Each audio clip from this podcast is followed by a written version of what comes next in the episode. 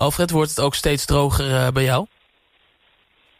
Ja, zoals overal op de wereld hier ook. En uh, het was hier ook al best droog. Ik, ik hoorde Raymond net zeggen van maart tot november geen regen. Nou ja, wij zitten hier op het zuidelijk halfrond, dus wij doen uh, sowieso van november tot maart geen drukje. Oh. Dus uh, ja, droog is het hier zeker. Oh, wauw. Dus Raymond toept er weer even over op Monique in Spanje en jij toept daar weer overheen. Nou, als, als we het over records willen hebben, dan, dan lukt me dat wel. Want wij hebben hier natuurlijk de Atacama-woestijn. Dus dat is de allerdroogste plek ter wereld. Daar zijn plekken, daar is volgens mij uh, echt, echt tientallen jaren lang geen druppel gevallen. Oh, wauw. Wauw. En um, bij jou in de omgeving, bij jou uh, in, in Santiago, wordt het daar, merk je daar ook iets van de droogte? Ja, je merkt het eigenlijk zowel in de zomer als nu in de winter. Ehm, in, in, in, de winter is het eigenlijk ook steeds droger. Je had voorheen had je, had je ook echt vier seizoenen. En dan was het met name in de herfst en in de lente was het nog wel redelijk, redelijk nappig. Uh, en, nou, eigenlijk heerlijk ook. Hè? Veel, veel groen. Uh, en nu zie je eigenlijk dat, dat aan het eind van de zomer, alsof er iemand een knop omzet, is het ineens winter geworden. Mhm. En dat gebeurt dan zo in september weer, uh, weer opnieuw. Ja, en ook in de, in de winter zelf is het hier eigenlijk best droog. En dat is heel vervelend, want, want Santiago is, is een grote stad. En aan alle kanten liggen bergen. Dus je moet het eigenlijk zien als een soort grote stad in een badkuip. En dan krijg je zwinters een beetje een raar effect. De stad is altijd iets warmer. En uh, dan, dan zit er dus eigenlijk warme lucht in die badkuip. En bovenop die warme, uh, bovenop die warme lucht ligt koude lucht. Nou ja, die koude lucht komt naar beneden, die warme lucht weer omhoog. Ja. En, en, en, dat botst dus op elkaar. Dus dat betekent dat we hier een soort, ja, alsof we onder een stolp wonen. Nou ja, en daardoor hebben we heel veel last van smog. Oh, en wat helpt nou ontzettend?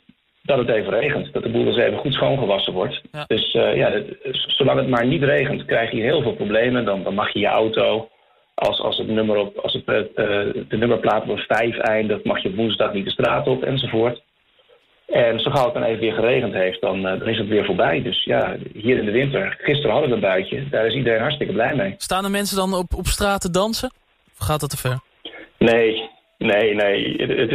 Dit is echt een ontzettend raar land. Eh, want, want ja, ze zijn al heel blij met de regen, maar ze snappen helemaal niet wat er dan moet gebeuren. Dus mensen denken dat, dat ze niet naar buiten kunnen. Of die lopen standaard met een paraplu naar buiten. Dat zie je vanaf het balkon, terwijl het eigenlijk alweer droog is. Zie je nog steeds iedereen met een paraplu op uh, rondlopen. Uh, er staan hele gigantische files. Terwijl je denkt van, nou, ja, er zijn een paar padjes regen gevallen. Je hoeft op zich nog niet anders te gaan rijden. Ja, ja heel bizar. Weet je wat de trein in Nederland heeft bij regen? Ja, precies. Eh, en, en, hier liggen dan ook geen, geen bladeren op de weg of zo. Dus uh, je kunt gewoon doorrijden. Maar wat ze doen, geen idee. Nee, dus, dus die uh, Chilenen gaan, gaan moeilijk om met veranderende weersomstandigheden. Ja, ja, en zeker hier in Santiago natuurlijk, omdat je, omdat je hier ja, bijna nooit regen hebt. Chili is een groot land. Dus in het zuiden, in, in Puerto Montt bijvoorbeeld, daar wil het nog wel eens heftig regenen. En dan, um, ja, dan wil je nog wel eens zien dat het bij de verkeerde combinatie van, uh, van hoogtij en, en inkomende storm, dat, uh, dat de stad blank staat.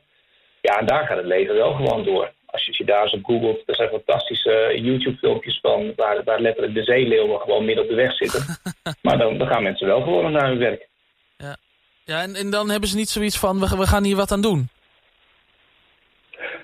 Nee, de, de Chileen is sowieso uh, heel erg uh, resistent. Hè? Dus dat is eigenlijk heel bewonderenswaardig. Die uh, zijn huis overstroomt of, of er is een bosbrand, is een huisbrand weg. En, en die is vooral weer bezig met, nou ja, dan zullen we een huis moeten opbouwen. Dus hoe zullen we dat eens doen? Mm Maar die kan dat, dat huis ook rustig in dezelfde rivierbedding neerzetten waar die, waar die net weggestroomd is.